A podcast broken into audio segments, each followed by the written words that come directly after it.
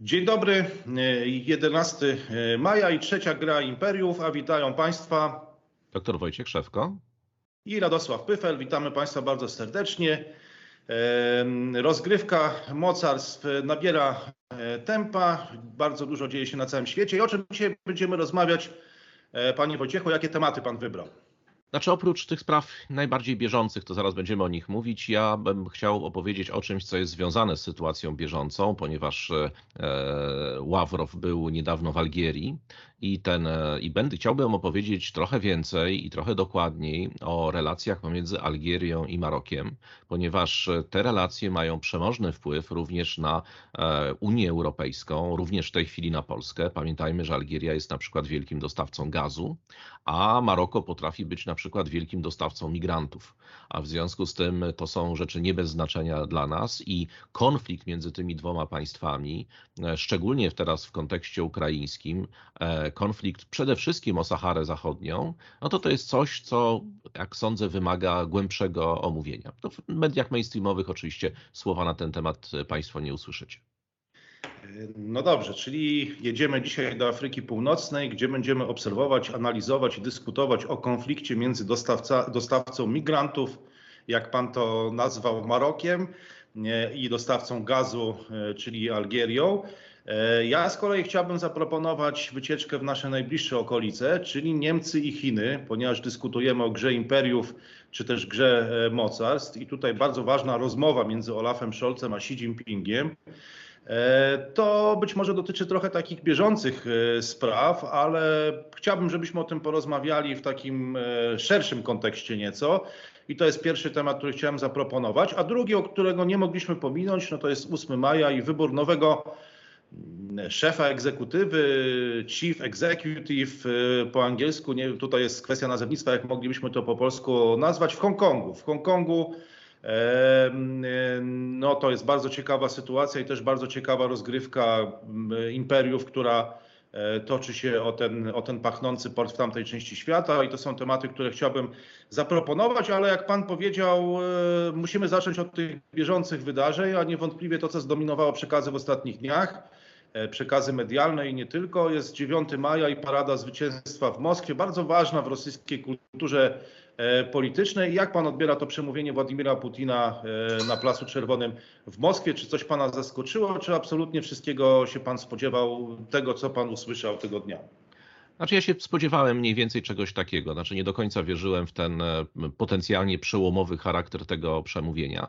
To, co natomiast, na co natomiast na pewno trzeba zwrócić uwagę i bardzo dokładnie przyjrzeć się tezom, które tam się pojawiły, ponieważ Władimir Putin e, przede wszystkim starał się w tym przemówieniu pokazać, że istnieje bezpośredni związek i bezpośrednia łączność między tamtym zwycięstwem, czyli zwycięstwem nad nazizmem w II wojnie światowej i tym, tą walką, którą prowadzi armia rosyjska na terytorium Ukrainy. Dlaczego to jest takie ważne? No dlatego to jest takie ważne, ponieważ po pierwsze, e, rosyjskie społeczeństwo jest zbudowane w 90% na etosie II wojny światowej. Prawda? Ci bohaterowie Związku Radzieckiego, ci weterani, którzy są czczeni, te obchody, prawda, te, te pochody tego nieśmiertelnego pułku, gdzie ludzie tam idą z portretami swoich bliskich, którzy zginęli w czasie wojny. Tak? W związku z tym ten element tego etosu jest wbudowany w tkankę bycia Rosjaninem. No, oczywiście nie u wszystkich, ale przeważającej części. A czy spodziewa się pan, że jak już y, no, odejdzie to pokolenie, które pamięta Wielką Wojnę Ojczyźnianą i w ogóle 20, lata 40 XX wieku, czy teraz to będą portrety tych osób, które zginęły, nie wiem, na Ukrainie? Tak, jestem, jestem przekonany, że to dokładnie właśnie tak będzie wyglądało, ale dlaczego to jest robione? No bo to, że tak się, że każdy kraj prowadzi jakąś swoją politykę historyczną, to jesteśmy przyzwyczajeni. Polska zresztą też ją jakąś tam prowadzi. W związku z tym, dlaczego to jest tak ważne? Dlatego ponieważ to jest tak ważne, ponieważ w, to, w związku z tym administracja rosyjska, Putin, rząd rosyjski, po pierwsze może od żołnierzy próbować wymagać e, zachowań, nazwijmy to heroicznych, prawda? No bo jak przecież tutaj pra, pradziadek Sasza e, tymi, tym własną piersią karabiny nazistów, prawda, karabiny maszynowe zasłaniał w bunkrze i dostał bohatera Związku Radzieckiego, to teraz ty, młody człowieku, może nie masz kamizelki kuloodpornej, albo nie masz, nie masz dobrej broni, no ale rób dokładnie to samo, prawda? Zobacz, jak my czcimy weteranów. To ja trochę trywializuję, ale to jest nie ten sposób myślenia. No i druga kwestia, to również ma przyzwyczaić społeczeństwo rosyjskie do przeświadczenia, że ponieważ to jest kolejna wojna z nazizmem, no to przypomnijmy, dziesiątki milionów ofiar, prawda, druga wojna światowa, wielkie poświęcenia, no, ludzie, którzy umierali z głodu, jedli obierki, prawda, jeżeli mieli szczęście.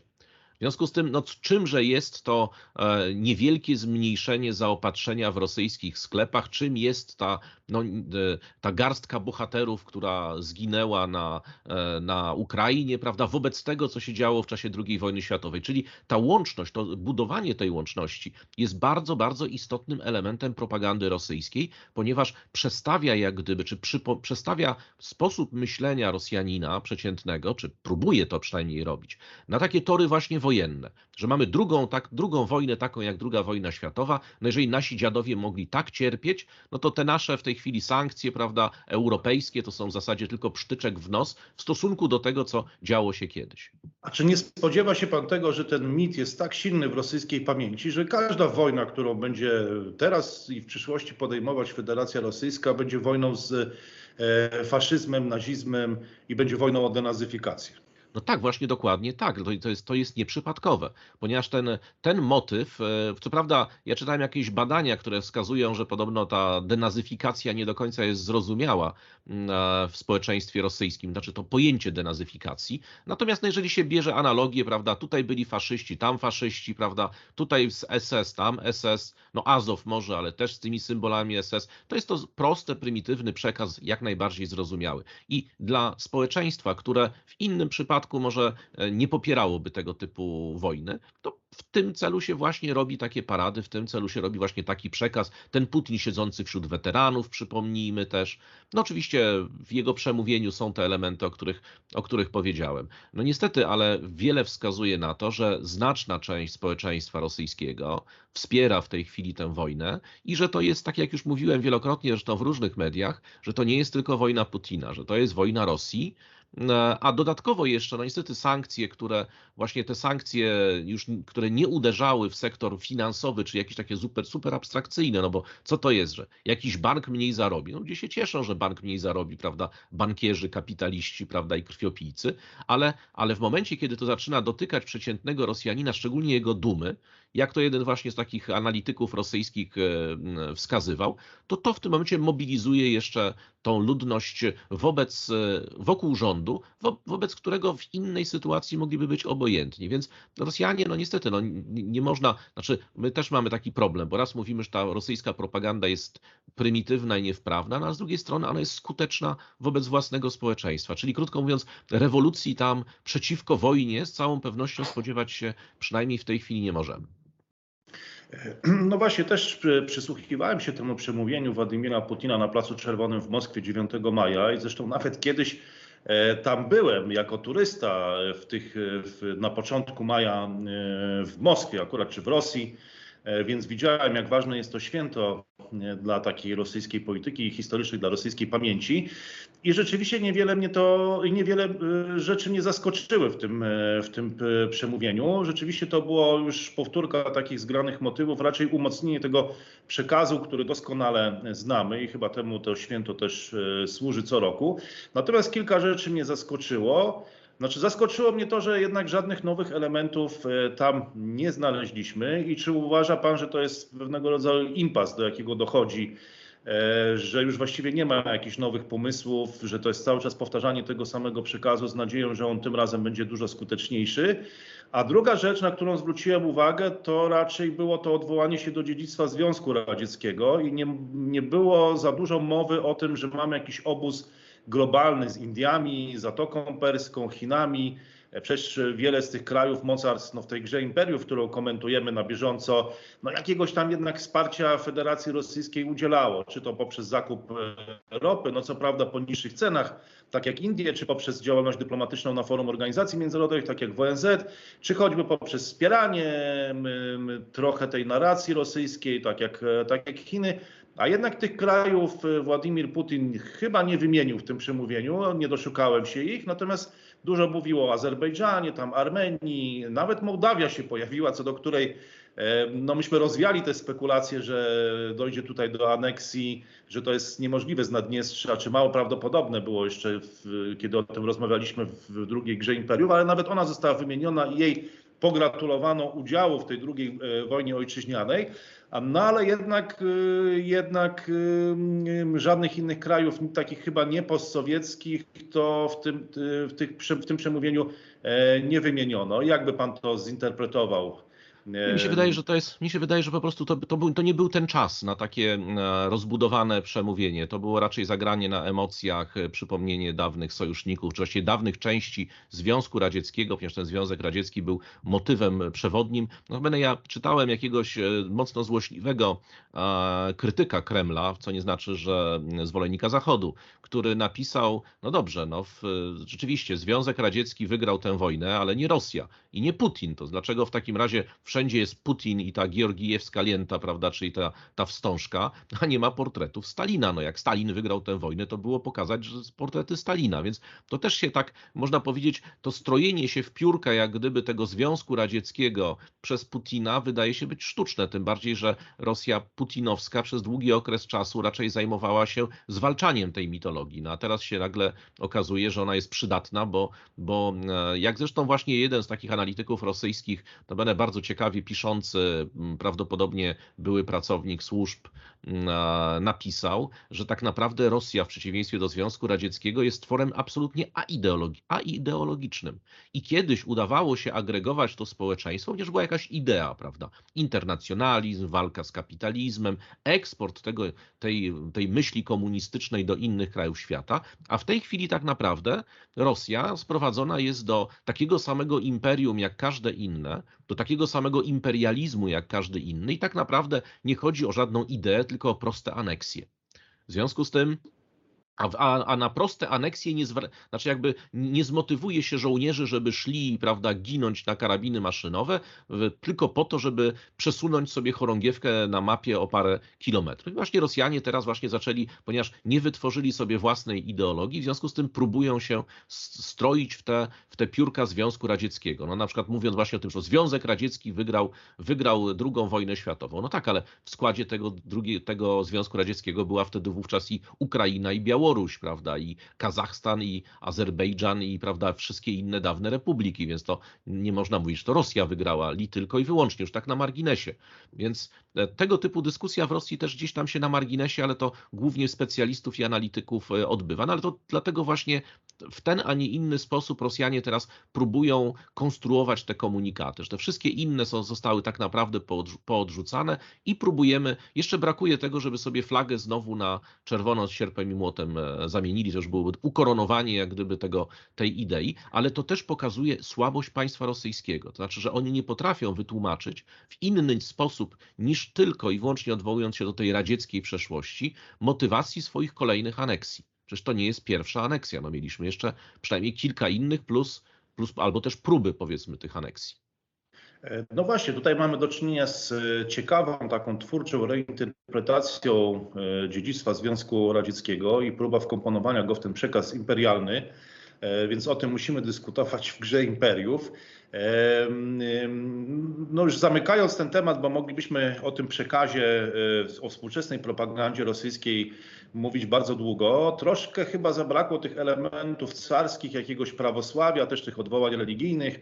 Jakoś też ich dużo nie zauważyłem, e, więc rzeczywiście tutaj chyba przekaz Związku Radzieckiego i ta tradycja jakby zdominowała e, ten, e, ten przekaz, ale to też nic dziwnego, bo to był 1945 rok i do tych realiów się odnoszono, więc żeby ten przekaz był spójny, prawdopodobnie no musiało, ta koncentracja na Związku Radzieckim akurat musiała być E, silna, ale e, no chciałbym teraz przejść do na bliż, równie bliskie nam okolice i przeskoczyć do, do Berlina, a właściwie to można powiedzieć do, do wirtualnego e, mostu łączącego Berlin z Pekinem, bo doszło do bardzo ciekawej rozmowy między Olafem Scholzem a właśnie Xi Jinpingiem. Doszło do niej 9 maja co, co też jest taką ciekawą koincydencją. No i mamy interesującą sytuację w Europie, bo na nowo kształtuje się porządek europejski. Emmanuel Macron w Parlamencie Europejskim zapowiedział w ostatnich dniach, że jest przeciwny przyjęciu Ukrainy do Unii Europejskiej. Właściwie powiedział, że zajmie to całe dziesięciolecia. To troszeczkę jest inna wizja, jak sądzę, Unii Europejskiej niż ta nasza. E, co ciekawe, przeciwnikiem wstąpienia Ukrainy jest również Austria. Austria również chyba jako pierwszy kraj europejski wyrażała otwarcie wątpliwości co do integracji, ewentualnej integracji przyszłej Ukrainy z Unią Europejską. Macron wspomniał o jakichś kilku prędkościach, o stworzeniu jakiegoś e, tak naprawdę mm, jakieś formuły, żeby te kraje mogły brać udział w europejskiej architekturze bezpieczeństwa, nie będąc członkami Unii Europejskiej.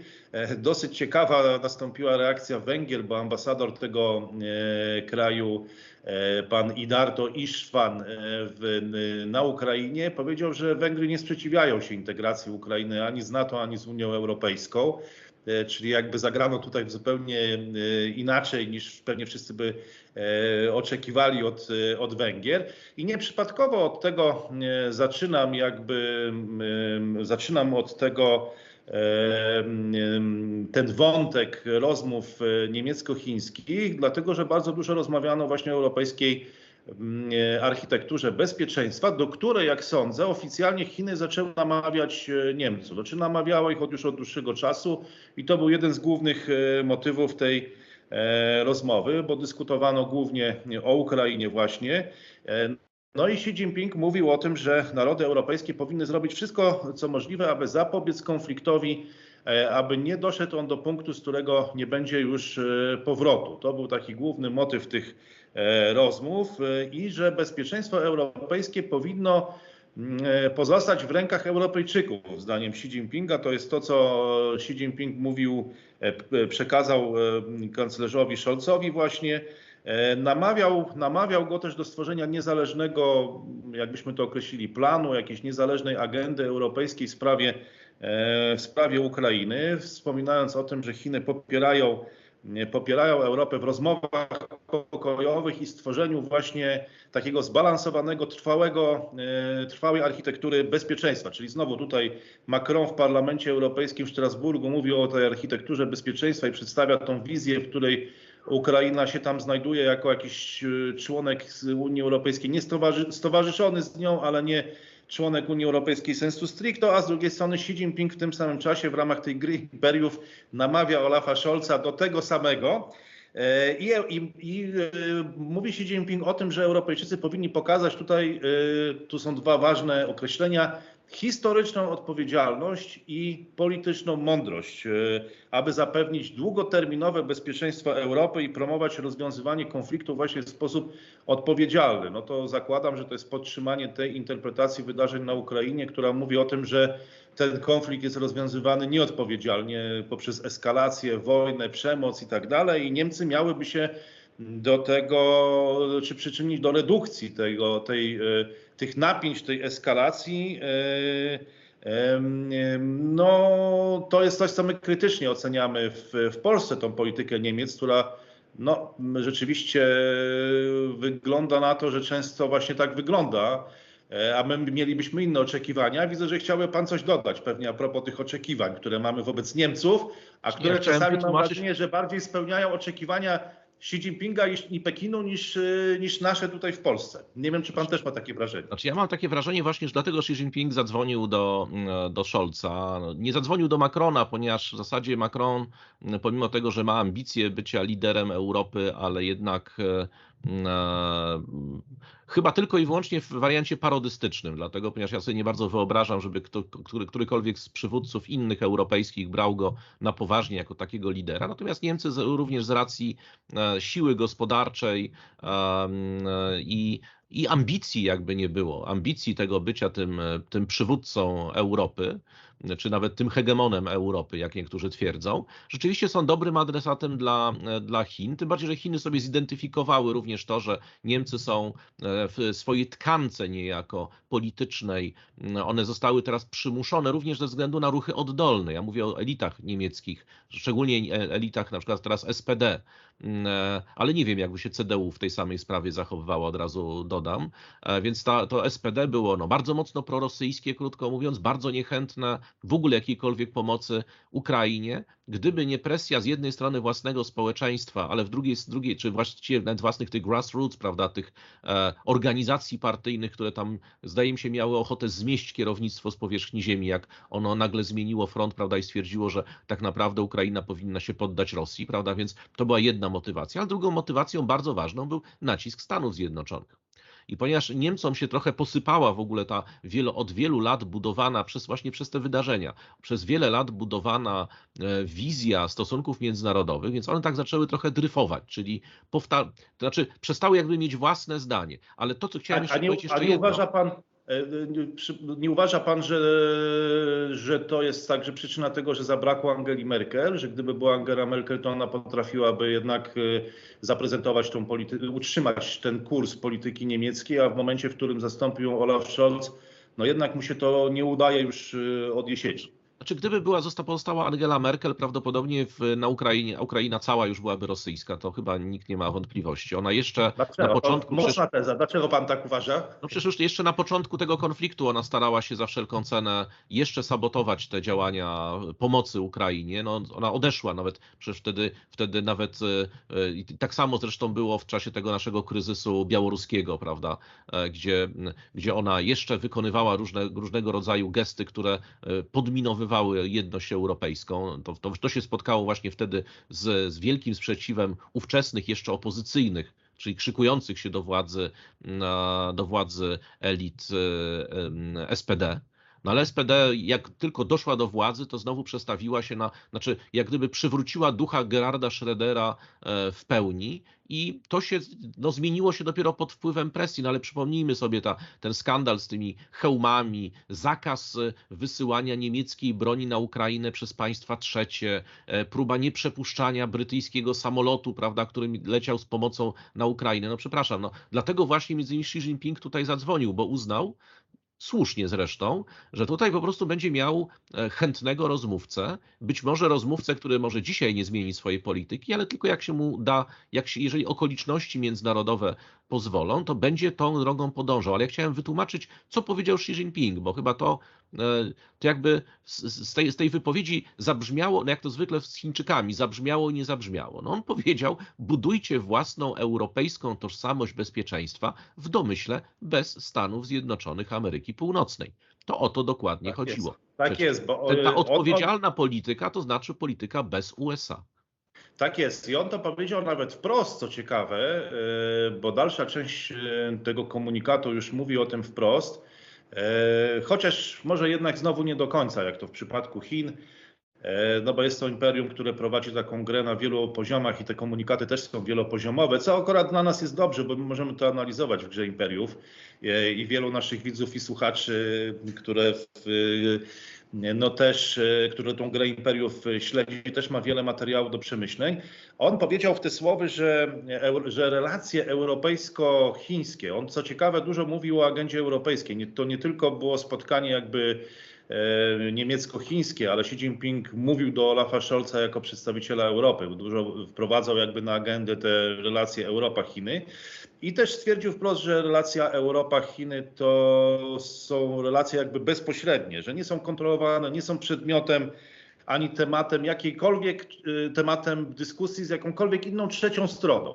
Tu nie określił wyraźnie, czy chodzi o Stany Zjednoczone, być może miał na myśli także Rosję, E, że po prostu rozmawiamy bezpośrednio, tak? To znaczy nie rozmawiamy z udziałem Stanów Zjednoczonych, nie rozmawiamy z udziałem Rosji, rozmawiamy bezpośrednio. Ale w, no, w dalszej części e, tych komunikatów, które prześledziłem strony chińskiej, no to tam wychodzi na to, że jest to jakby wprost poparcie dla strategicznej autonomii. Myśmy rozmawiali o tym w drugiej grze imperiów, strategiczna autonomia Europy, no, która oznacza brak, brak wpływu Stanów Zjednoczonych i niezależność od Stanów Zjednoczonych. Znaczy to powiedziano już otwartym, otwartym tekstem. Tak? I tutaj padła nazwa Stany, Stany Zjednoczone. I co ciekawe, właśnie no, Xi stwierdził też, no, że jest za, za pokojem, za redukowaniem napięć i chyba rzeczywiście widzi Niemcy w roli takiego kraju, który nawet jeśli nie dzisiaj, to za jakiś czas może tą politykę Pekinu realizować, pewnie bardziej niż na przykład Polska czy, czy, czy inne kraje. I no właśnie, i i e, Olaf Scholz zdaje się, że dzień wcześniej wygłosił takie telewizyjne przemówienie do, e, w, w niemieckiej telewizji, w którym e, mówił, że potępia Władimira Putina, że on tej wojny nie wygra.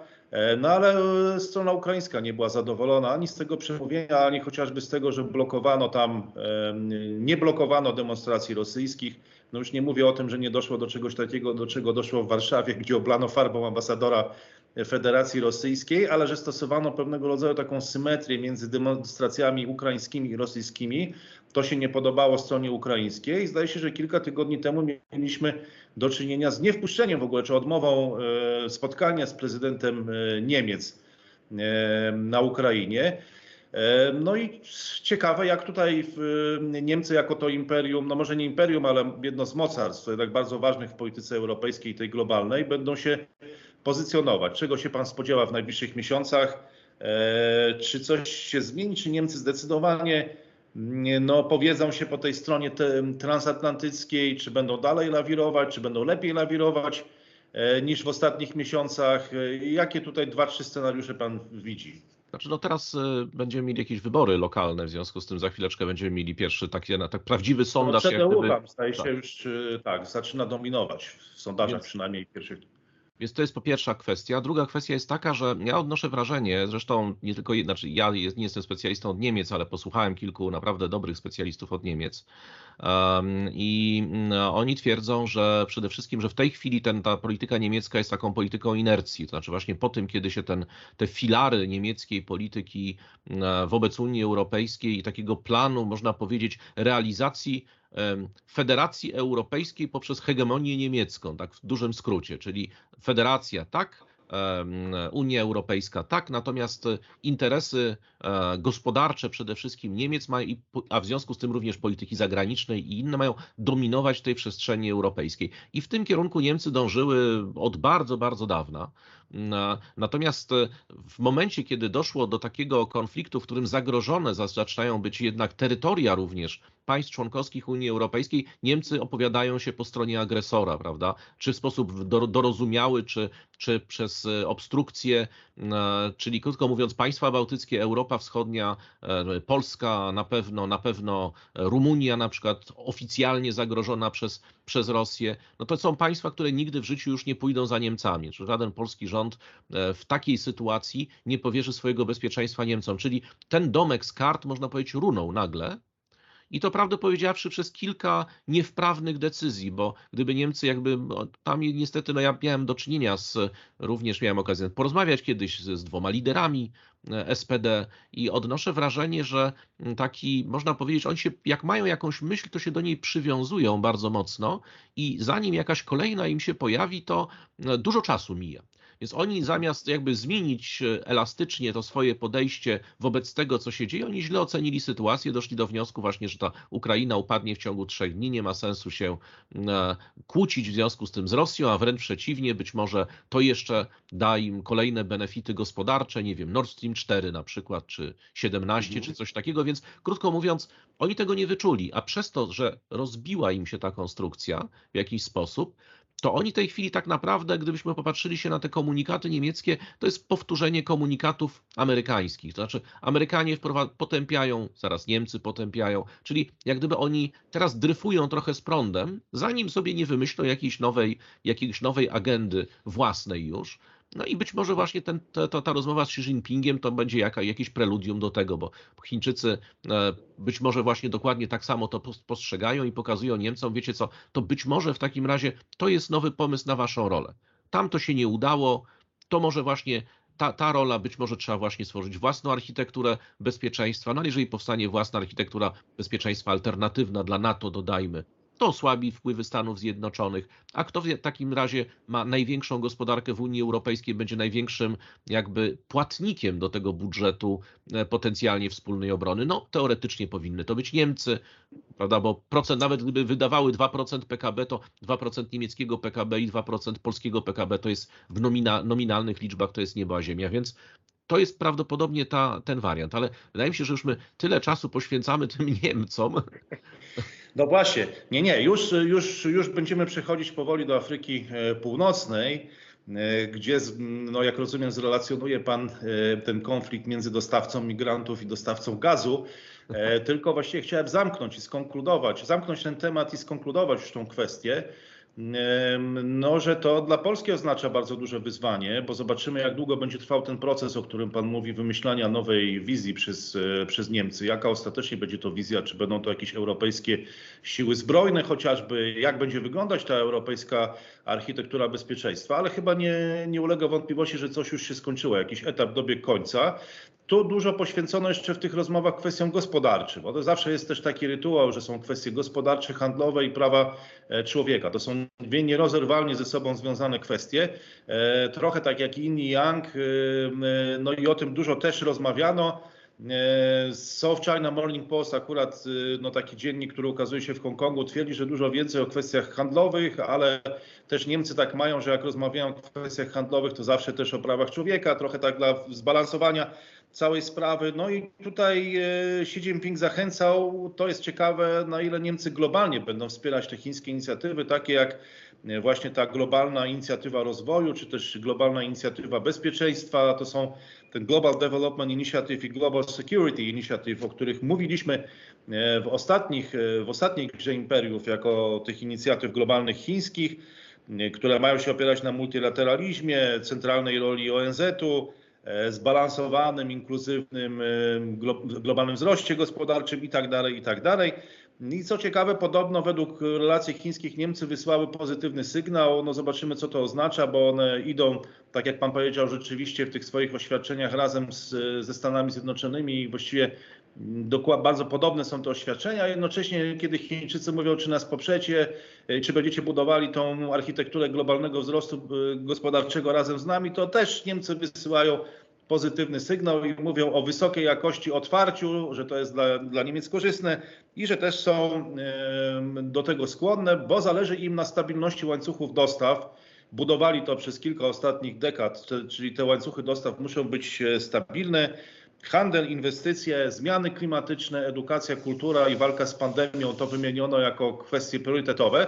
No i zobaczymy, co z tego wszystkiego wyjdzie, bo musimy teraz zwrócić uwagę na tą Afrykę Północną, gdzie trwa ten konflikt dostawców migrantów z dostawcami gazu i jak, będzie, jak to wpłynie na Europę teraz od południa, no bo mamy kryzys za naszą wschodnią granicą, a okazuje się, że północna Afryka też jest niestabilna i jak wygląda tam ta gra imperiów i co tam się dzieje.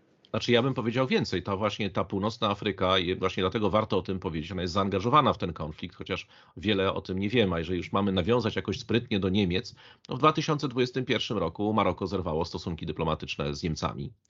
Właśnie w, roku, w związku z 2021 w związku z tym, e, w związku z Saharą Zachodnią, ze stanowiskiem e, Niemiec w stosunku do Sahary Zachodniej. Zresztą to będzie wyjątkowo ciekawa sprawa, ale to sobie do tego po, po kolei dojdziemy.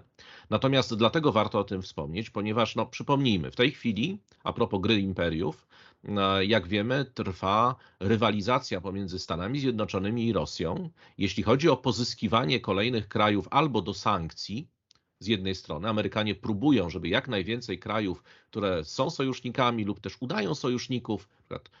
Turcja i Izrael, prawda, niby sojusznicy Stanów Zjednoczonych nie przystąpili do sankcji, no ale Stany Zjednoczone, amerykańska dyplomacja próbuje w różnych krajach, na, na, różnych krajach wymuszać, wymagać, namawiać, nakłaniać do przystąpienia do sankcji wobec Rosji, albo przynajmniej do tego, to jest drugi wariant, żeby ich polityka, na przykład polityka energetyczna, to głównie chodzi o dostawców gazu i ropy, żeby została tak przemodelowana, żeby, krótko mówiąc, Europie nie zabrakło gazu, a na rynku światowym nie zabrakło ropy. Dlatego, ponieważ każdy brak ropy na rynku światowym, każdy wzrost cen ropy, on powoduje oczywiście większe zarobki Federacji Rosyjskiej. Zresztą dzisiaj e, Federacja Rosyjska znowu informowała o wzroście swoich rezerw no ale ten wzrost rezerw jest spowodowany tym, że ze względu na wzrost cen gazu i ropy po prostu Rosjanie zarabiają na tym więcej i amerykańska dyplomacja próbuje kraj po kraju, szczególnie właśnie wśród tych krajów, które albo kupują coś od Rosji, albo mogą sprzedawać gaz lub ropę,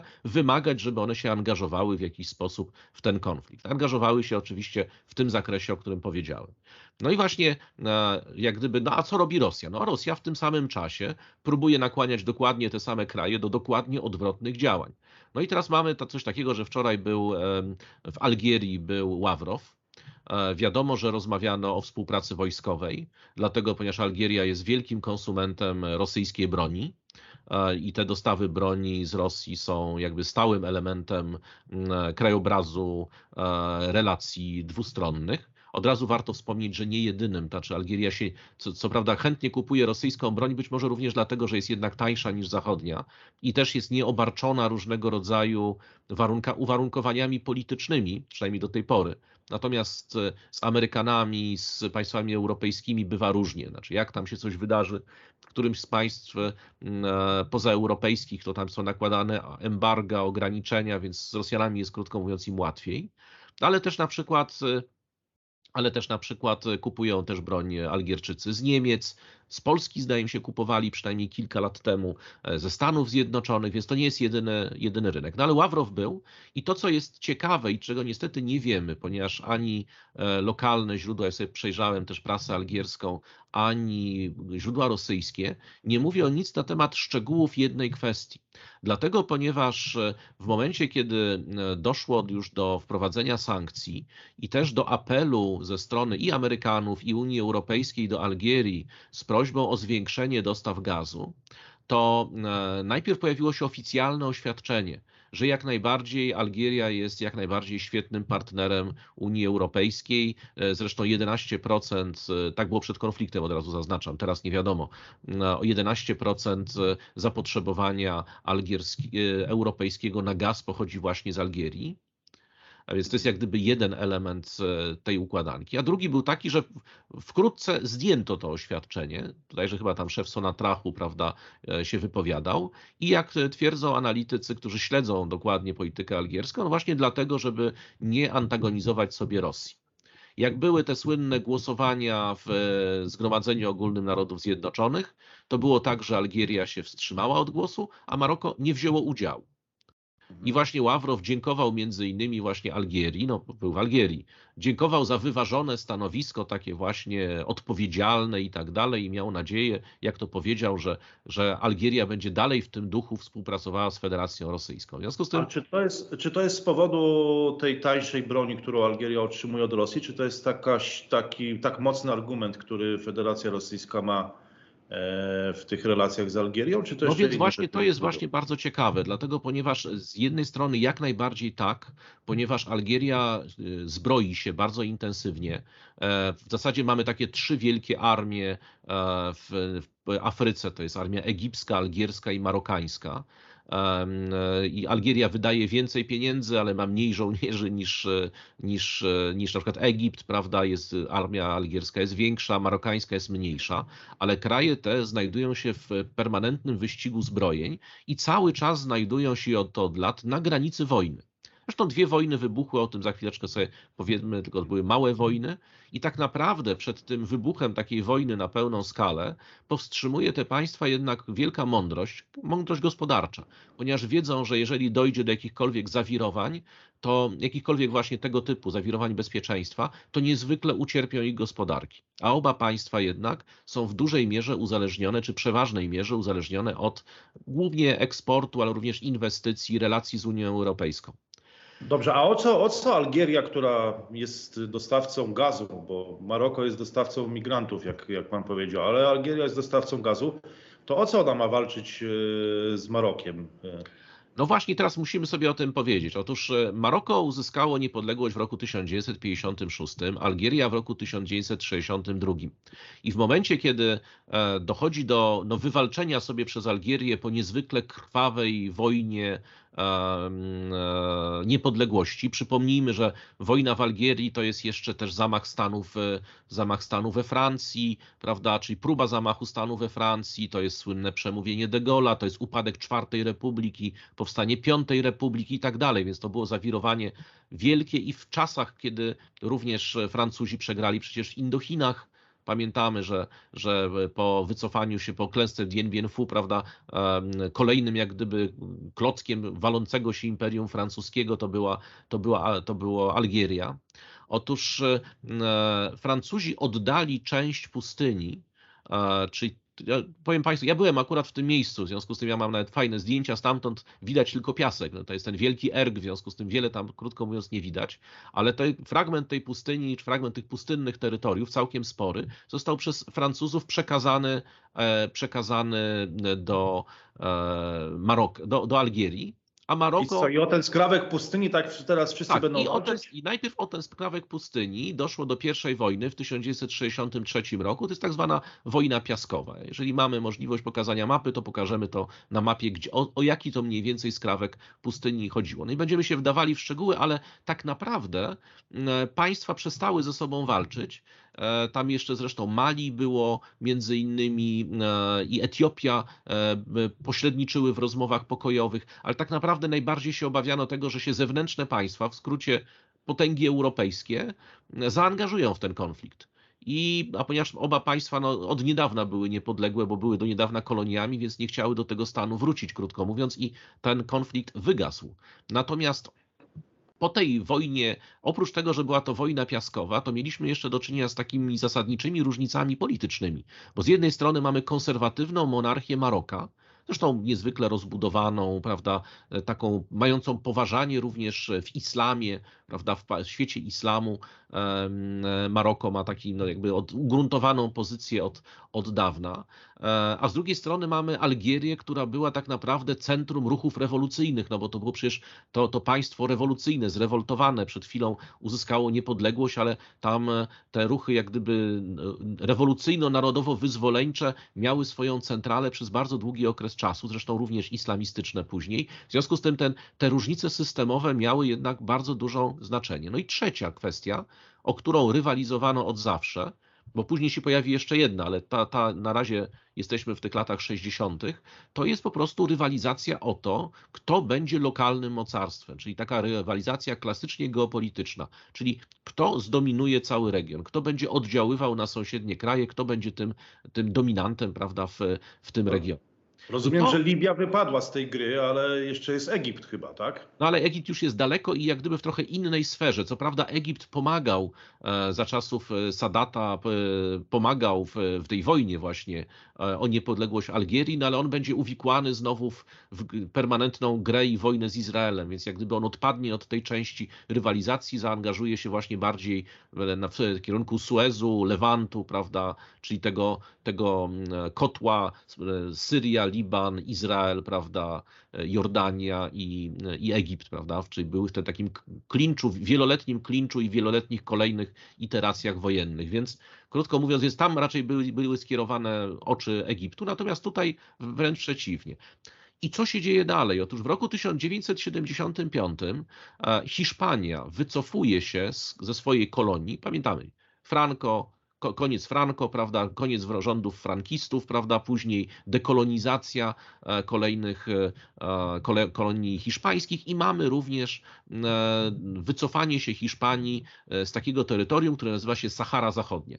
Ja przyznam, że na Saharze Zachodniej byłem tylko raz, i to przez przypadek, ponieważ w nocy na pustyni po prostu skręciłem zamiast w lewo w prawo i tak można tam wjechać. Nawet było wtedy w 100 kilometrów w terytorium Sahary Zachodniej i nawet nie zauważyć tego, bo tak, krajobraz. Całe terytorium Sahary Zachodniej mniej więcej tak wygląda z wyjątkiem kilku tak. jakichś skupisk ludzkich, miejskich.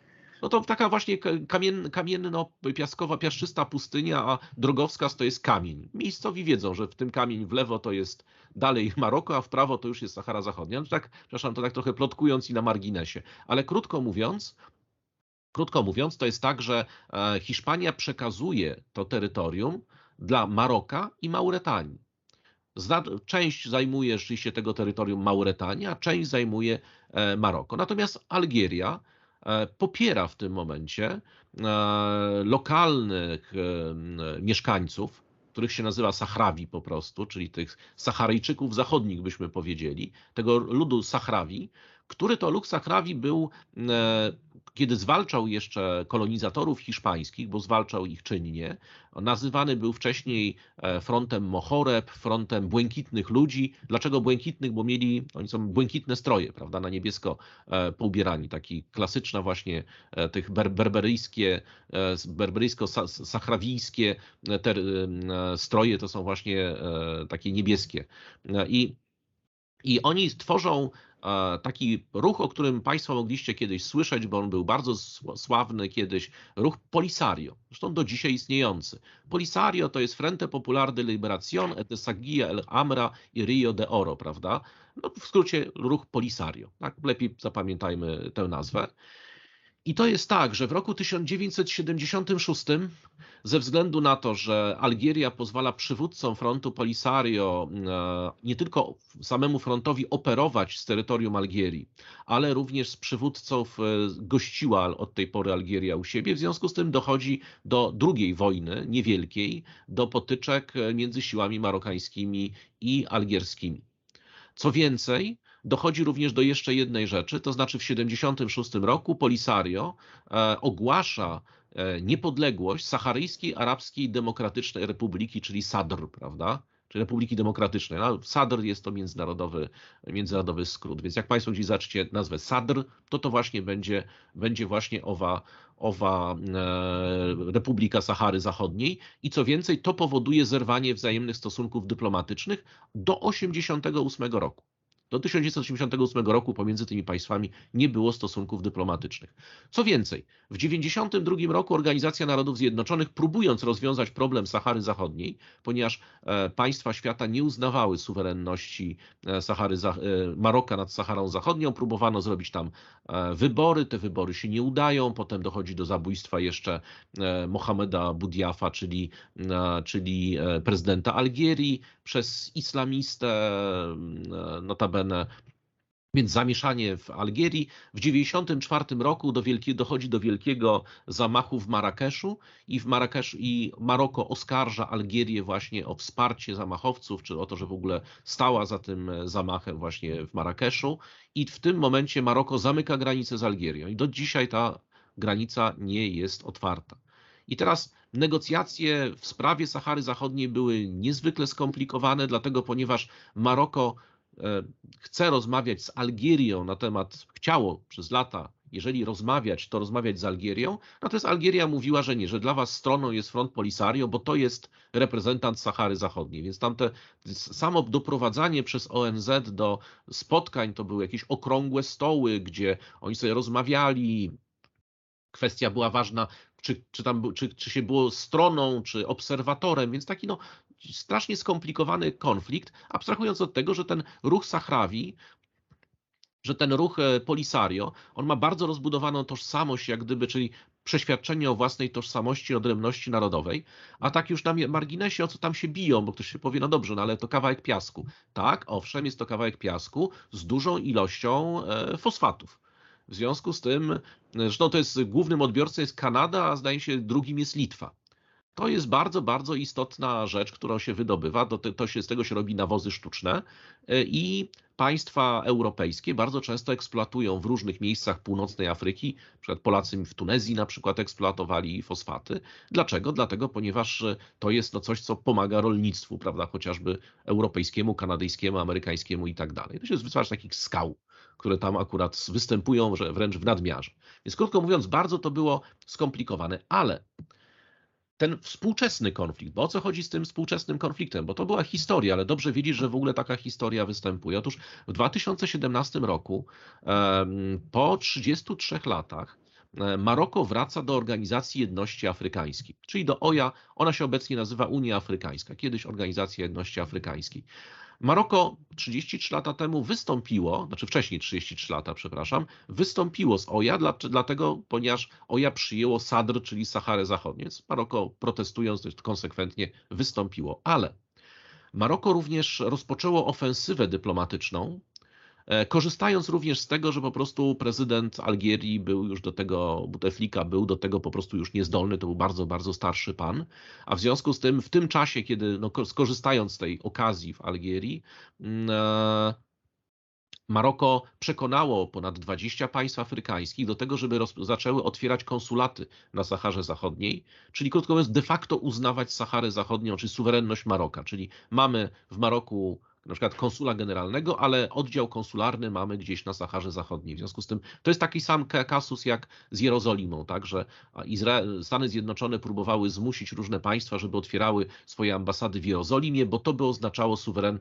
uznanie suwerenności Izraela nad wschodnią Jerozolimą. Więc to jest takie uznanie, prawda, to jest uznanie też de, de jure, bo otwiera się konsulat na terytorium państwa, a nie na terytorium, którego, na którym suwerenności się nie uznaje. Więc krótko mówiąc, ta cała działalność, czyli ta działalność takiego wymuszenia de facto suwerenności Maroka nad e, Saharą Zachodnią, ona wzbudza front Polisario, który przez wiele lat był rozejm z tym frontem Polisario, było takie status quo.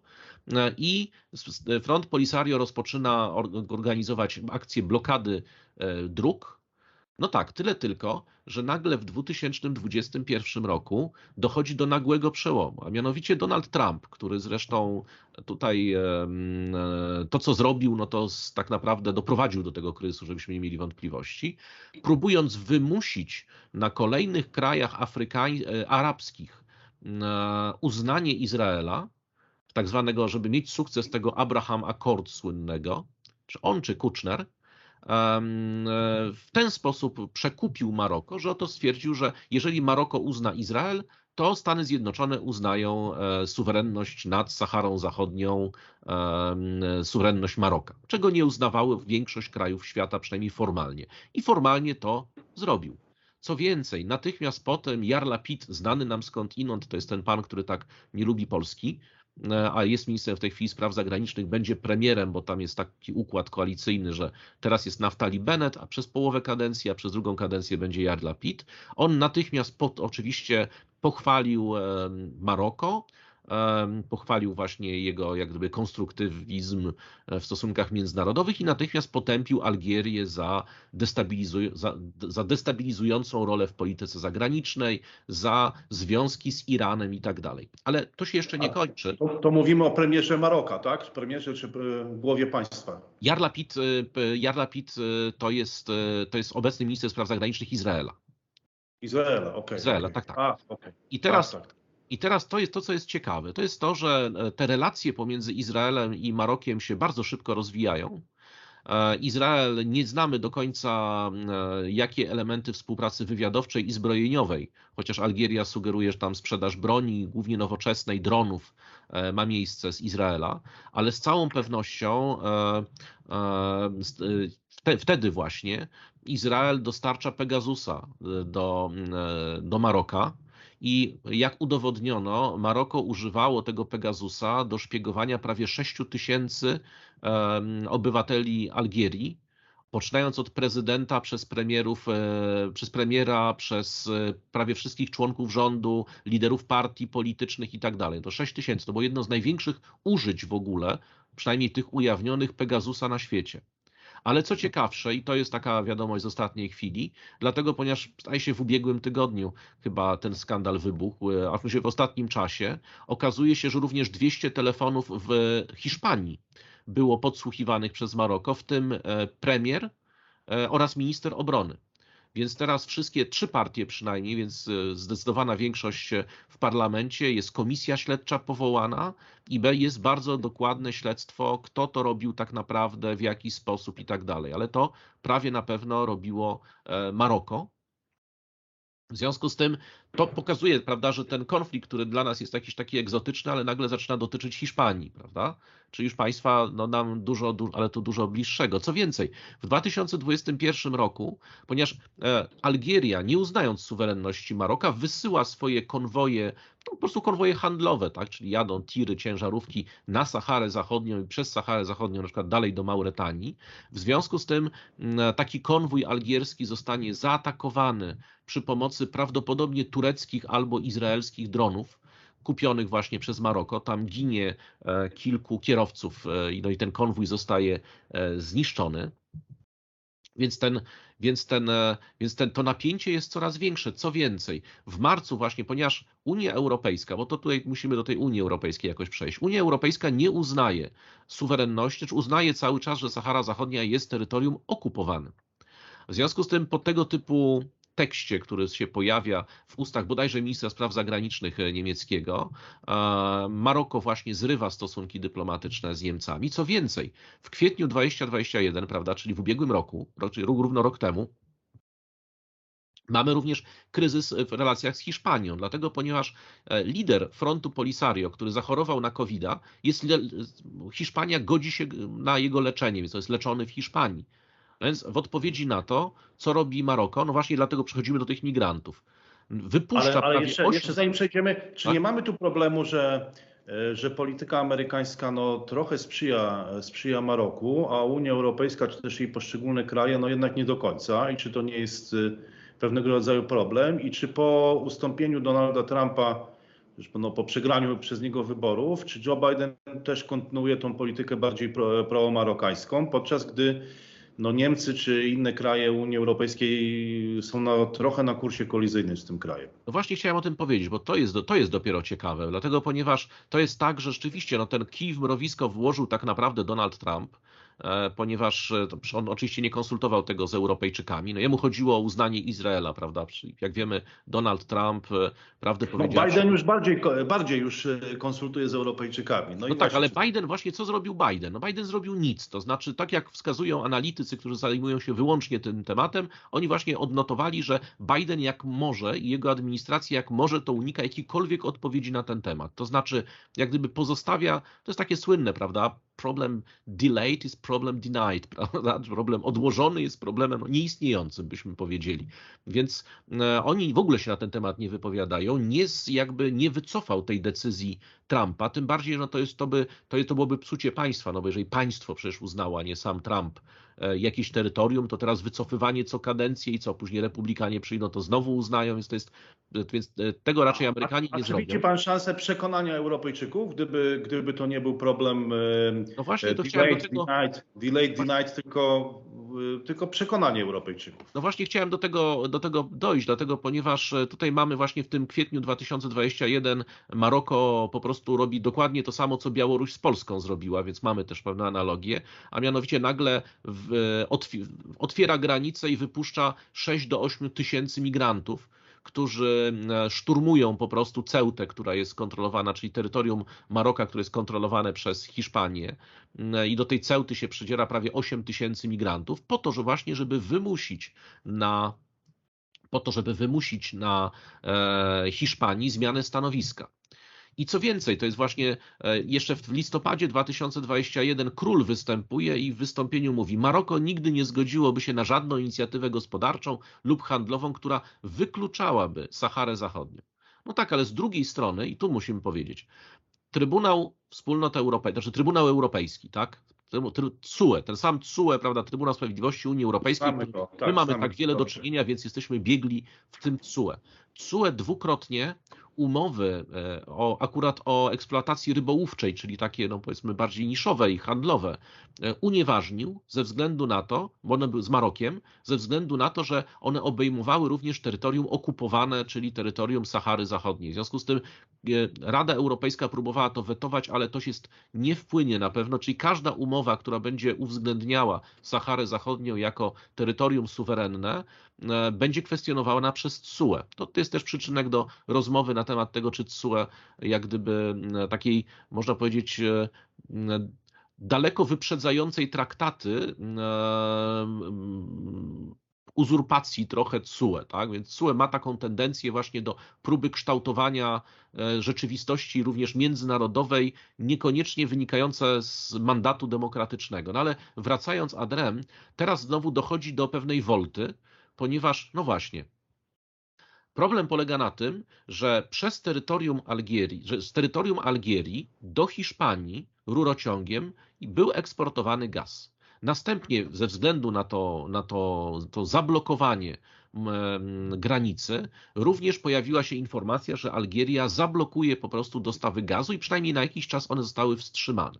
Następnie Algieria stwierdziła, że jednak będzie transportowała ten gaz, ponieważ, i to dosłownie cytując premiera Algierii, że oto, że oto właśnie e, przyjaźń z Hiszpanią jest jakby no niepodważalna i, i, i Algieria jest jak najbardziej takim zaufanym partnerem gospodarczym dla państw Unii Europejskiej ale w tym samym czasie dochodzi do wolty znowu w samej Hiszpanii, ponieważ Hiszpania nagle stwierdza, być może również pod presją Maroka, które jest niezwykle asertywne e, w, ze swoich stosunkach międzynarodowych, że oto jest skłonna, e, jest skłonna Hiszpania uznać suwerenność Maroka nad Saharą Zachodnią, e, ale Maroko w tym samym czasie oświadczyło, że ta Sahara Zachodnia otrzyma autonomię w ramach królestwa. Więc taki, na taki model Hiszpania by się zgodziła. Co znowu powoduje, że Algieria właśnie no, do, do dosłownie w tych samych dniach prawie następowało. Algieria właśnie powiedziała, że no to zmienia wszystko, więc teraz nie wiemy, czy ten gaz będzie tędy płynął, czy nie będzie tędy płynął. Pamiętajmy, że mówimy już o, o czasie jak najbardziej współczesnym e, i o, e, i o tym kryzysie, który mamy teraz, e, potencjalnych deficytów gazu na, na kontynencie europejskim. Czyli to pokazuje, jak na tak odległy niby geograficznie konflikt, czyli ten rosyjsko-ukraiński e, i, i problemy związane z sankcjami, odcięciem dostaw gazu i tak dalej, e, jak, jaki wpływ może mieć również na politykę poszczególnych państw e, konflikt, który dotyczy no, skrawka pustyni, na którym są tylko i wyłącznie boksyty i niewiele więcej. No właśnie, ale to wspomniał Pan o tym, że to jest 11% zapotrzebowania europejskiego, ten gaz, który płynie z Algierii. Yy, no domyślam się, że to dotyczy takich krajów jak, yy, nie wiem, Włochy, Hiszpania, Francja, gdzie ten gaz płynie. Yy, jeżeli tak dobrze do... pamiętam, jeżeli dobrze pamiętam, to ten algierski chyba dochodzi nawet do Czech albo na Słowację bo te rurociągami. No to nie, wiem, nie wiem, czy to, nie jest tak, że... jest bardzo ważne, bo Słowacja jest bardzo uzależniona od rosyjskiego gazu. Nie, chyba do Czech, przepraszam. Ja nie, nie, pamiętam po prostu tej mapy, ale jeżeli dobrze pamiętam, to e, z komunikatów, to od razu zaznaczam, mogę się mylić, że zdaje się właśnie jakiś interkonektor, którym mamy sobie budować na granicy, ma do Polski również potencjalnie e, tłoczyć ten algierski gaz właśnie. Czyli to e, gdzieś no tam... Właśnie, więc... Tak, więc jesteśmy żywotnie zainteresowani tym, co dzieje się E, w Saharze Zachodniej w tamtym regionie świata, ale e, niech Pan jeszcze powie, czy Francja, od której zaczęliśmy naszą rozmowę i dzisiejszą grę imperiów, bo wspomnieliśmy o niej na początku, Francja odgrywa istotną rolę w sprawach ukraińskich, e, teraz właśnie ten Macron, przemówienie Macrona w Parlamencie Europejskim, w którym powiedział on, że integracja Ukrainy z Unią Europejską zajmie dziesięciolecia. Czy Francja jakoś wykorzystuje tą rolę swojej dawnej metropolii i dawnego hegemona na tym obszarze? Bo dużo mówi Pan o Hiszpanii, tak? Że to wszystko, Właśnie nie, nie jest w stanie. Tak, nie jest w stanie. Przypomnijmy, że Francja oczywiście chciałaby e, odgrywać tę rolę, natomiast stosunki z Algierią są cały czas skomplikowane. No jednak ta wojna algiersko-francuska była niezwykle okrutna. Znaczy, e, nie wiem, czy państwo, jeżeli Państwo macie no mocne nerwy, to można sobie poszukać w archiwach na przykład zdjęć, gdzie sobie francuscy żołnierze robili zdjęcia przy takich górach głów przez nich obciętych, prawda, gdzieś tam we wsiach, które były pacyfikowane. No. Na przykład robiono tak, że ludność z całych ogromnych obszarów w pewnym momencie tej wojny była przesiedlana do takich rodzajów no, obozów, no, nie używajmy słowa koncentracyjnych, ale obozów e, pracy, dlatego żeby odciąć ten front, e, ten e, FLN, prawda, czyli ten front wyzwolenia Algierii, tą armię wyzwolenia Algierii, odciąć od zaplecza, żeby po prostu zagłodzić ich, co spowodowało likwidację połowy rolnictwa w Algierii, no bo ta ziemia była po prostu nieuprawiana, niepodlewana, prawda, to wszystko wysychało i, i niszczało, no ale w ten sposób armia prowadziła właśnie pacyfikację, takie obszar po obszarze. Zamachy terrorystyczne algierskie w Paryżu były na porządku dziennym. Znowu policja francuska znana była z tego, że jak doszło do, doszło do, e, doszło do zamieszek e, Algierczyków właśnie w Paryżu, to tam po prostu rzekomo zabijali i, ciała wrzucali do sekwany po prostu ci policjanci. Więc to, to, była, te, to była tego typu wojna. E, zresztą tak jak wiele wojen tych kolonialnych Zresztą tak podobnie Belgowie sobie zresztą i nie tylko jeszcze bardziej okrutnie e, radzili w Afryce, prawda? Tam były jakieś obdzierania ludzi ze skóry i tak dalej. Więc to są, to były tego typu wojny. No i pamięć o tej wojnie cały czas funkcjonuje, bo wielu jeszcze działaczy politycznych, co prawda już na głębokiej emeryturze, ale jednak ze wpływem na politykę własnych partii, no pamięta o tym, co Francuzi jego rodzinie robili. W związku z tym tutaj nie ma takiej możliwości specjalnie, żeby Francja sobie poczynała tak jak na przykład w Tunezji, gdzie może dyktować warunki, bo po prostu Algierczycy są, e, można powiedzieć, z natury trochę buntowniczy. Zresztą właśnie wracając do tego buntu, to jeszcze warto opowiedzieć o tym, że co prawda jest tak, że Algieria um, kupuje właśnie broń z Rosji, bo nie chce od dawnych kolonizatorów albo nie chce się uzależniać, a z drugiej strony Rosjanie, ja nie wiem od ilu lat chyba, od 10 co najmniej, być może dłużej, zabiegają o to, żeby Algieria pozwoliła im otworzyć bazę morską, czyli taki rodzaj e, takiego tartus, prawda, tylko w Algierii. To w Oranie akurat i Algieria permanentnie odmawia. Zresztą prawdopodobnie Ławrow, która tego nie ujawniono, ale zapewne znowu próbował to Algierię przekonać, że tutaj ta baza rosyjska to jest w ogóle strasznie fajny pomysł. Algieria się na to nie godzi, no bo właśnie te doświadczenia tej wojny dekolonizacyjnej powodowały, że ma takie poczucie, można powiedzieć, no bardzo silne poczucie niezależności i taki cały czas, można powiedzieć, duch rewolucyjno-buntowniczy czyli jest antyimperialistyczna, tak byśmy ładnie mogli powiedzieć. Więc wszelkie przejawy właśnie pouczania, wszelkie, ja widziałem kilka reakcji na jakieś takie drobne rzeczy, przynajmniej dla nas, drobne wypowiedzi e, polityków francuskich, mocno oczywiście nie, nie, nie, nie, nie, nieprzyzwoite, znaczy w tym sensie, że nie, nieadekwatne do, do, do rzeczywistości i później reakcja bardzo brutalna tej prasy algierskiej, która od razu przypominała właśnie to, że tutaj ktoś sobie znowu kolonię chce robić. Okej, okay, no właśnie, to jest, zadałem to pytanie w, dlatego, że teraz przeniesiemy się w, w, inną część świata, przeniesiemy się na Daleki Wschód, do pachnącego portu, jak nazywany jest Hongkong, czyli Shanghai. I tam mamy do czynienia no, z innym mocarstwem europejskim, tym XIX-wiecznym czy XX-wiecznym, czyli Wielką Brytanią. Y, która no też y, stara się jakąś rolę odgrywać, czy przynajmniej starała się odgrywać w ostatnich y, kilkudziesięciu latach w Hongkongu, który przekazała stronie chińskiej w 1984 roku, to było słynne porozumienie Margaret Thatcher i Deng Xiaopinga, i 13-letni okres przejściowy, bo dopiero w 1997 roku Hongkong stał się specjalną strefą administracyjną E, jeszcze nie jako część e, HRL, bo to była autonomia, która polegała na tym, że Hongkong do dzisiaj zresztą ma i będzie miał do 2047 roku na mocy tej umowy, powinien mieć służby, oddzielne służby mundurowe, służby celne i własną walutę. I to jest e, no, jeden z, z, z, głównych zasad tej autonomii, ale co ciekawe, Brytyjczycy tam w bardzo inteligentny sposób zaczęli w latach 80. wprowadzać demokrację, czyli mniej więcej po 140 latach, 140 e, lat zajęło podjęcie tej decyzji żeby wprowadzić pewne elementy tylko systemu demokratycznego w Hongkongu, właśnie w latach 80. E, no ale to spowodowało to, że ta demokracja po 30 latach e, e, w związku z napiętą sytuacją w mieście i trochę też pewnymi problemami pokoleniowymi, o którym za chwilę chciałbym powiedzieć, stała się bardzo atrakcyjna. Stała się bardzo atrakcyjna i jest to duży problem z punktu widzenia Pekinu. E, I e, to, co właściwie do czego dzisiaj chciałbym się odnieść, to jest nowy szef egzekutywy, czy też władzy wykonawczej w Hongkongu, nowy szef Hongkongu. Niektórzy nazywają go gubernatorem, ale to nie do końca jest e, prawda, no bo on musi uzyskać akceptację Pekinu, ale formalnie przez Pekin bezpośrednio mianowany nie jest tak jak kiedyś gubernator był mianowany przez Londyn.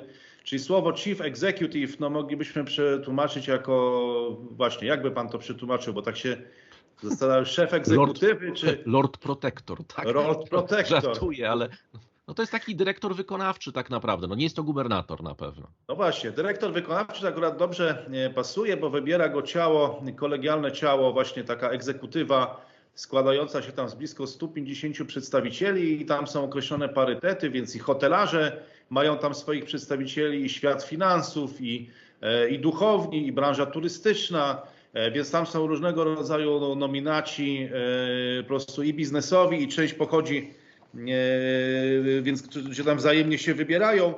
I to ciało kolegialne wybrało Li Jia Chao. Li Jia Chao to po chińsku, po kantońsku zdaje się Li Jia Ku, coś takiego. To w ogóle ciekawe nazwisko, bo Lee to jest śliwiński, no Bruce Lee to jest najbardziej znana postać, z Hongkongu. E, może ci, którzy są mniej więcej w naszym wieku, to pamiętają jeszcze lata 80. te filmy z Hongkongu, e, które powstały w tak. latach 70. Tam zdaje się przez e, no, amerykańskiego Chińczyka, jakim był Bruce Lee, o korzeniach właśnie kantońskich czy po, pochodzenia hongkońskiego i on te filmy tam nagrywał. Ale Li znaczy śliwiński, Dzia znaczy rodzina, a Chao znaczy no super, czyli taki można powiedzieć super rodzinny Li. E, I on był policjantem. W 1977 roku rozpoczął karierę w policji. W 2012 roku stał się wiceszefem takiego departamentu bezpieczeństwa czy spraw wewnętrznych, gdybyśmy mogli tak powiedzieć, w odniesieniu do autonomii hongkońskiej. E, I był jedynym kandydatem, co ciekawe, nie było chętnych. E, Carrie, Carrie Lam, która była tą szefową tej egzekutywy, zdecydowała się oficjalnie z powodów rodzinnych, że nie będzie kandydować na drugą kadencję. I on przeprowadził jakąś błyskawiczną kampanię i został wybrany większością 99% głosów, więc właściwie wygląda na to, że nie było chętnych. Ja zanim się odniosę do sytuacji wewnętrznej w Hongkongu, bo byłem w tym mieście, odwiedziłem to miasto kilkudziesięciokrotnie w różnych rolach, ale studiowałem swego czasu na Tajwanie jako stypendysta Polski na wyspie właśnie i wtedy to był taki czas, że nie można było bezpośrednio e, latać też e, na kontynent, albo jeżeli się latało nawet, czy leciało w inną część Azji, to zawsze była przesiadka w Hongkongu. W związku z tym no, zaliczyłem chyba z kilkadziesiąt, nie jestem w stanie zliczyć ile, ale kilkadziesiąt pobytów w tym mieście i od 20 lat pierwszy raz byłem w Hongkongu w 2000 roku. Zrobiło wtedy na mnie zrobił piorunujące wrażenie. Zresztą to było takie miejsce, w którym chciałem być, bo pamiętałem te filmy z Bruce'em Lee, pamiętałem jeszcze te ludziki takie z Gwiezdnych Wojen, które produkowano też kiedyś w Hongkongu. To była niezwykle ciekawa, interesująca historia tego miasta. Zrobiło ono na mnie wielkie wrażenie w 2000 roku i od 2000 roku obserwuję to, co się dzieje w tym mieście.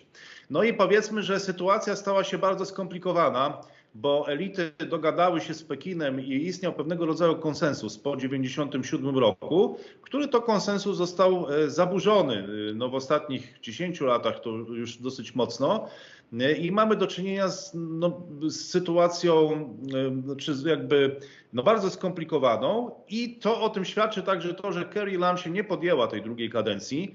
Nie było chętnych do przejęcia władzy władzy w mieście i chciałbym zadać panu pytanie, bo jak to jest e, no generalnie, że kiedy sytuacja jest skomplikowana, trudna, właściwie można powiedzieć, że beznadziejna, no ale zawsze znajdują się chętni, którzy, e, którzy decydują się to pociągnąć, no, którzy aspirują do tego, żeby tą, tą władzę wziąć. No, wszyscy już mówią, nie, nie, to, to my się tego nie podejmujemy, sytuacja jest zbyt trudna, ale jednak nigdy nie jest tak, że nie ma chętnych do tego, żeby się takiego zadania podjąć. No myślę, że na Bliskim Wschodzie sytuacja była no jeszcze bardziej trudna, bo tam to latały bomby, no, ci ludzie często ginęli, to absolutnie nie można porównywać z Hongkongiem, gdzie nic takiego się nie dzieje. No, nie mamy do czynienia z przemocą, destabilizacją czy taką przemocą fizyczną, ale sytuacja jest bardzo trudna, a z tego co widziałem, tak przyglądałem się sytuacji na Bliskim Wschodzie, to tam często też niektórzy na kilka miesięcy się zdecydowali tą władzę brać, i zawsze się jacyś chętni znajdowali, więc jak wygląda ten mechanizm z perspektywy Bliskiego Wschodu? To oczywiście jest inny niż w Hongkongu. E, jakie tam były motywacje? Gdyby pan coś powiedział e, więcej właśnie, dlaczego ci ludzie się decydowali czasami w beznadziejnej sytuacji tą władzę brać?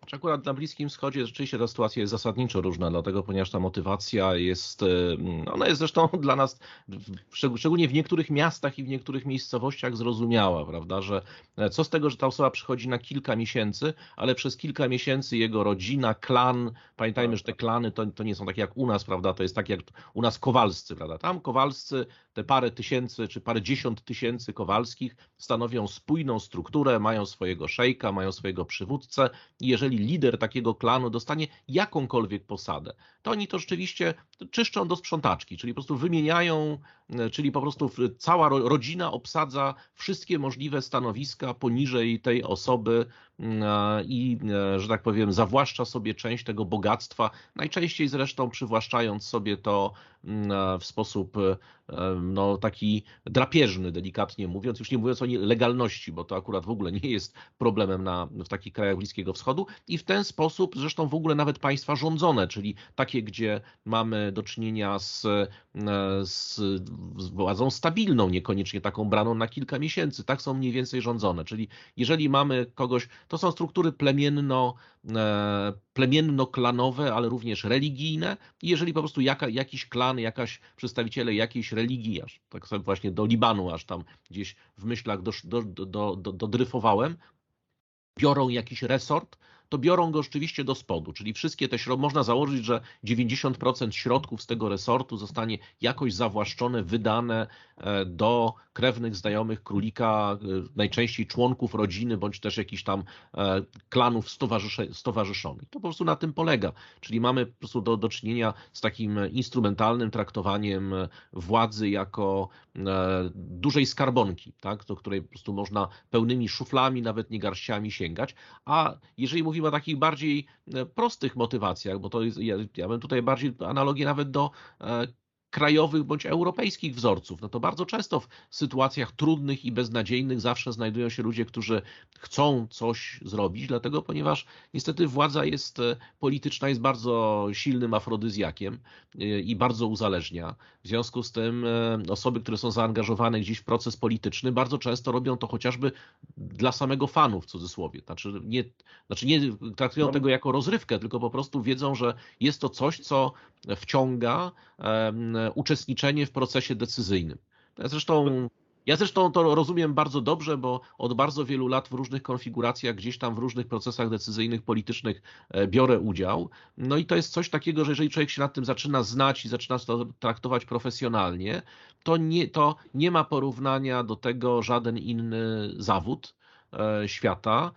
E, taki odrę, jak gdyby, więc to, to może być dodatkowa motywacja, na przykład tak jak dla tego pana. To dla niego jest to po prostu ukoronowanie kariery, e, okazja, która się pojawia raz tylko w życiu. To nie, jest ta, to, tam, to nie są tak stabilne państwa, prawda, gdzie mamy jakieś tam klany, tak jak w Pakistanie mamy, prawda, rodzinę Butto, prawda. Wiadomo, że to rodzina Butto, gdzieś tam jakiś Butto nam się pojawi. E, Teraz jak Marcos, nie... Marcos na Filipinach z powrotem tak, Marcos na 26 latach. O, Bushowie, prawda, tak, klan Bushów, prawda, czy klan Clintonów, te, da, takie klany stare e, w Stanach Zjednoczonych tak samo i to przez pokolenia jak gdyby się ta władza wraca. A w krajach mniej stabilnych to niestety jest tak, że to się pojawia raz w życiu, taka okazja i się po prostu z, jej, z niej korzysta. Jak miałem kiedyś taką okazję właśnie zamiast zarabiać dobre pieniądze i, i, jeździć sobie, pracować w Stanach Zjednoczonych, to też dostałem taką okazję, gdzie e, pierwsza pensja, jak ją zobaczyłem, to była, e, ja byłem przekonany, że to jest pensja tygodniowa, a potem się dowiedziałem, że to jest miesięczna i to jest i tak maksymalna, którą mogę dostać, więc no ale rzeczywiście w ten sposób zostałem tam doradcą premiera, potem ministrem. W sytuacji zresztą bardzo trudnej, e, braków budżetowych, e, jeszcze przed przystąpieniem Polski do Unii Europejskiej. Więc ja rozumiem jak gdyby motywację tego pana, że e, jeżeli on był zaangażowany jakoś w proces polityczny, to no dobrze, wyżej, ale... jak gdyby wyżej tego i tak nie mógł jak gdyby aspirować. Okej, okay, ale tutaj już może nie chcę pana wyciągać na takie osobiste zwierzenia, chociaż to na pewno jest bardzo ciekawa historia i myślę, że równie ciekawa jak gra imperiów. E, tylko w tym wypadku to powinien być tłum chętnych, a on był jednak y, jeden jedyny. A Carrie Lam się nie zdecydowała E, ubiegać o drugą kadencję. Tam próbowali się zgłaszać jacyś kandydaci, ale nie, nie zyskali w ogóle poparcia przewida, przy, e, przewidzianego w tej formule i właściwie okazało się, że jest tylko jeden znaczy, kandydat, a nie e, ale rzeczywiście ciekawie, ciekawe jest to pańskie spojrzenie, bo ono dotyczy pewnych uniwersalnych prawideł. Myślę, że nie tylko globalnej ale polityki, ale w ogóle polityki jako takiej. I mamy uniwersal, tu w Hongkongu słowem kluczem jest universal suffrage, czyli takie głosowanie one man, one vote. To są takie hasła demonstrantów, właśnie tej młodzieży, która demonstruje przeciwko tym klanom i elitom, elitom miejskim. E, a z drugiej strony, no to wszystko są rzeczywiście jakieś pewne uniwersalne prawidła, no, że jeżeli jest taka możliwość wpływu na proces polityczny, no to każdy z tego korzysta. A w Hongkongu wydaje mi się, że jednak e, paradoksalnie, może to jest pewnego rodzaju paradoks, ale te klany są coraz silniejsze. No jest to społeczeństwo azjatyckie. Nam się kojarzy ono z taką dobrą brytyjską szkołą, dobrym angielskim, common law, prawem brytyjskim i tak dalej. No ale jednak są to Chińczycy, a ten wpływ oddziaływania jakby kultury zachodniej czy brytyjskości to jest ostatnie 150 lat. Hongkong jest od czasów z dzieckiem jakby wojen opomiowych i 1842 roku, więc zanim on przeszedł jakby wrócił do Chin, no to było 155 lat bezpośredniego oddziaływania e, Wielkiej Brytanii, kultury brytyjskiej, ale ludzie myślą tam w kategoriach guansi właśnie, czyli klanu, relacji e, rodzinnych, osobistych. E, więc w tym wypadku to rzeczywiście też może być silna motywacja i on może dużo rzeczy pozałatwiać jakby swojemu obozowi, swojemu klanowi czy ludzi, ludziom z, jego, z nim spokrewnionymi w jakiś tam sposób I to jest to, co przed, przeciwko czemu protestuje tak naprawdę ta młodzież i przeciwko protestują ci młodzi mieszkańcy. Bo tak, bo gdybyśmy cofnęli się właśnie do samego początku i Hongkongu, czyli tego pachnącego portu, Xiankang, czyli pachnący port, który powstał na bazie traktatu w czasach wojen opiumowych i miał dać Brytyjczykom dostęp e, do, można powiedzieć, że eksploatacji kontynentu. Miał się stać taką E, faktorią brytyjską, takim, taką bazą wypadową. To to był pierwszy etap. Drugi no to było przyłączenie, e, przyłączenie tych terytoriów, nie tyle wyspy, ale tych terytoriów, e, nowych terytoriów na 98 lat, ta słynna dzierżawa. Co ciekawe, Chińczycy byli na tyle przemyślni, że to samo zrobili później z Pireusem. Tam zdaje się, że podpisując dzierżawę w Pireusie, chyba nieprzypadkowo też określili mniej więcej na podobny okres czasu E, tą dzierżawę, więc to taki można powiedzieć trochę psikus, taki mały figiel. E, natomiast e,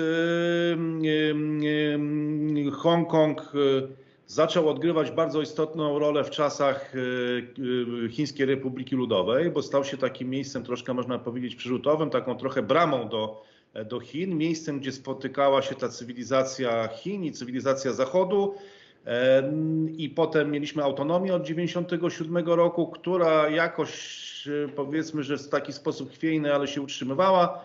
No ale doszło już do zaburzenia tego układu e, i wprowadzenia e, National Security Law, które no już każe wszelkie formy właśnie, nie wiem, no demonstrowania, czy też kwestionowania porządku, czy też tej autonomii, która która istnieje, czy ona została jakby troszkę ograniczona e, po tych wystąpieniach. I co było ich przyczyną, co było ich genezą? E, bo zanim jeszcze powiem o Johnie Lee, czyli tym Lee Jiachao, czy Lee Gyakun, to, to chciałbym powiedzieć, co do tego doprowadziło, bo akurat miałem okazję obserwować Hongkong przez wiele lat, e, odwiedzając to miasto.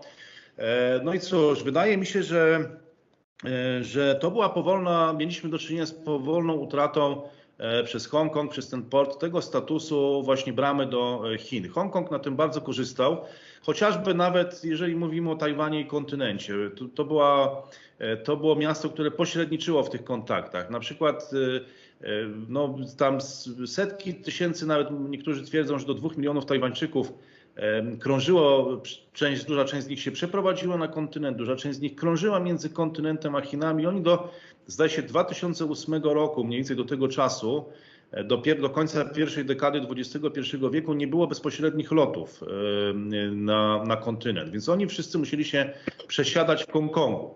E, to i generalnie no, Hongkong był też e, w momencie, w którym Chiny otworzyły się na świat, to Hongkong zaproponował nowe wzorce konsumpcji, cały show biznes, e, tą nowoczes- w ogóle jakąkolwiek wizję chińskiej nowoczesności. To, to był Tajwan i Hongkong bez wątpienia i odgrywał on bardzo istotną rolę i to powoli zaczęło się kończyć. To powoli zaczęło się kończyć.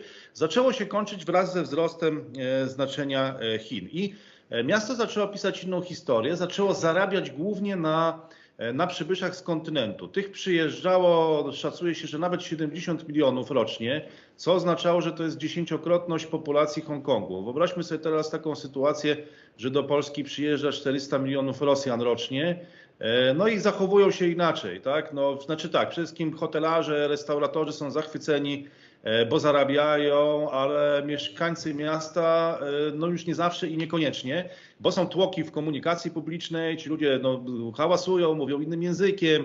Zawsze w takich sytuacjach dochodzi do jakichś napięć, jakichś stać, więc jedni zarabiają, drudzy nie zarabiają.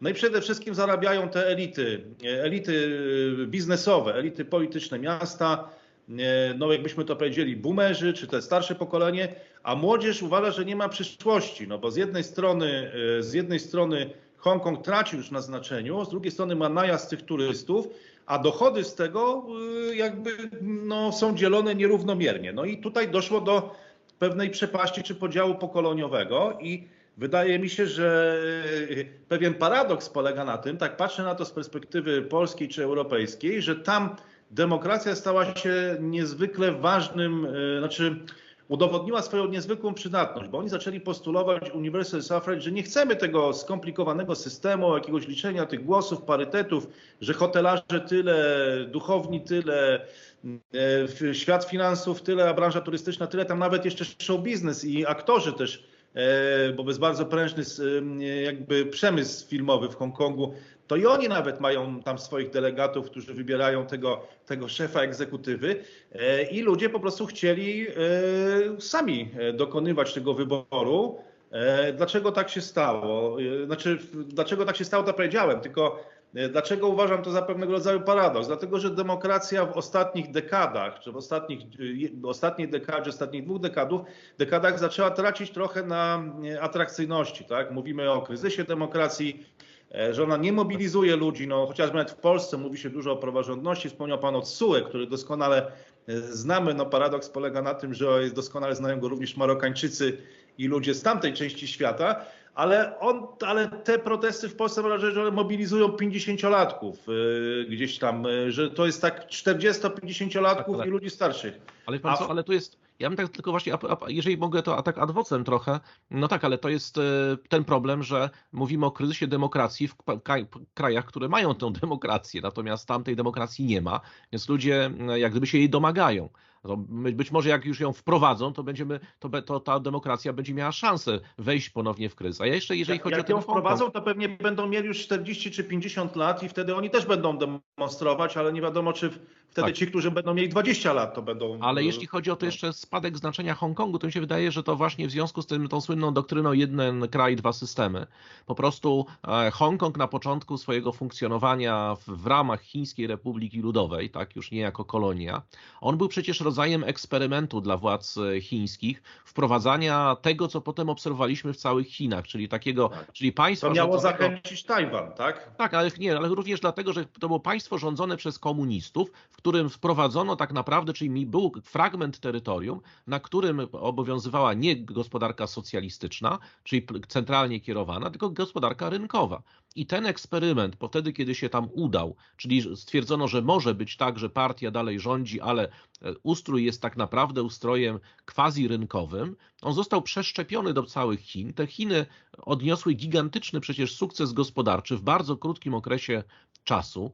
E, I w tym momencie no ten Tajwan, znaczy ten, ten Hongkong przestaje mieć jakiekolwiek znaczenie, no bo ten eksperyment się powiódł. Chiny zaczęły być wielkim eksporterem, wielki, wielką gospodarką, a po prostu Hongkong stał się tym, czym no nieuchronnie musiał stać się, czyli niewielką prowincją. No i jeszcze z trochę innym systemem, ale jednak niewielką i takim tak, przestał być już tym hubem dodać... i tym tak, laboratorium. Do, do, do, dobrze, że Pan o tym wspomniał, bo rzeczywiście. Yy no, wygląda na to, że, że, że ta diagnoza jest, jest, jest bliska, właściwie trafia, jest bliska dziesiątki, powiedziałbym, tak? Trafia prawie że w środek tarczy, bo rola Hongkongu zaczęła się marginalizować wraz z ogłoszeniem też koncepcji pasa i szlaku, kiedy Dokładnie. Chiny zaczęły wychodzić na zewnątrz i właściwie uzyskały już zdolności takiego ekspandowania poza granice Chin, stały się atrakcyjne jako źródło też technologii, finansowania, no, tego know-how w budowie infrastruktury dla wielu krajów. Właściwie nie wiadomo było, co ten Hongkong ma zrobić. E, jak powiedział Deng Xiaoping, pod koniec lat 70. musimy stworzyć 20 Singapurów i 20 Hongkongów i zaczęły też wyrastać miasta na wybrzeżu chińskim, no Szanghaj czy Shenzhen, e, czy wiele innych miast chińskiego wybrzeża, które właściwie zaczęły konkurować z Hongkongiem i i, i, i wcale, wcale nie były na straconej pozycji, chociaż przewagą Hongkongu, przynajmniej w świecie zachodnim, było to prawo brytyjskie i e, dobre, dobry angielski też. E, I tu rzeczywiście, rzeczywiście z Hongkongiem, Hongkong zaczął te atuty tracić. Mam wrażenie, że teraz rozmawialiśmy o tym w czasie drugiej gry imperiów, że Pekin świadomie będzie rozwijał wyspę Hainan i to o tym Xi Jinping cały czas mówi, że to będzie taki nowy Hongkong, że to będzie wyspa. E, mam wrażenie, że to jest też taka forma chyba ukarania Hongkongu, e, że i zarówno tych elit miejskich, jak i tych młodych ludzi w Hongkongu, którzy protestowali, że skoro nie byliście w stanie się dogadać nie byliście w stanie utrzymać spokoju, stabilności w mieście, to my zrobimy to samo, tylko teraz na Hainanie.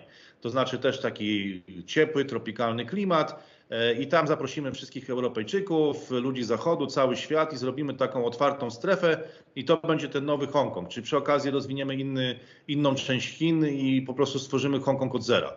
No tak, to znaczy, że jeszcze chciałem zaznaczyć, że z punktu widzenia jak gdyby zagranicznych inwestycji, jeżeli e, Zachód ma do wyboru e, Chiny, w których tak naprawdę ten biznes można robić, bo przecież robi go od lat i to, i to w sposób dosyć bezpieczny, e, a Hongkong, który jest zrewoltowany, czyli nie wiadomo, czy nie będzie przerwania łańcuchów dostaw, czy nie będzie jakiegoś właśnie blokad, strajków i tak dalej, po prostu ludzie stamtąd wycofują. Znaczy to przestaje być również atrakcyjne z tego punktu widzenia.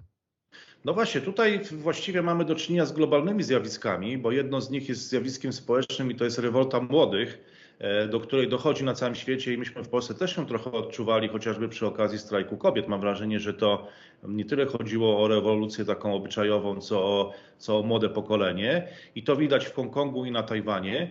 Hongkong y, miał być rzeczywiście taką reklamą y, tego modelu jeden kraj, dwa systemy, ale to się chyba nie do końca udało i miało to bardzo zły wpływ też na Tajwan, bo tam całkowicie zmieniły się nastroje i wydaje się, że z punktu widzenia Pekinu to jest mniej więcej 10 lat, y, trzeba będzie zaczekać, kiedy się bo NASA już były bardzo bliskie, były właściwie można powiedzieć, że mówiąc, używając takiego chińskiego przysłowa o gotowaniu żaby, że tamto społeczeństwo tajwańskie już było przygotowane do jakiejś formy integracji z kontynentem i to się totalnie odwróciło w momencie, w którym ludzie wyszli na ulicę w Hongkongu w 2019 roku. To zmieniło nastroje społeczne na Tajwanie.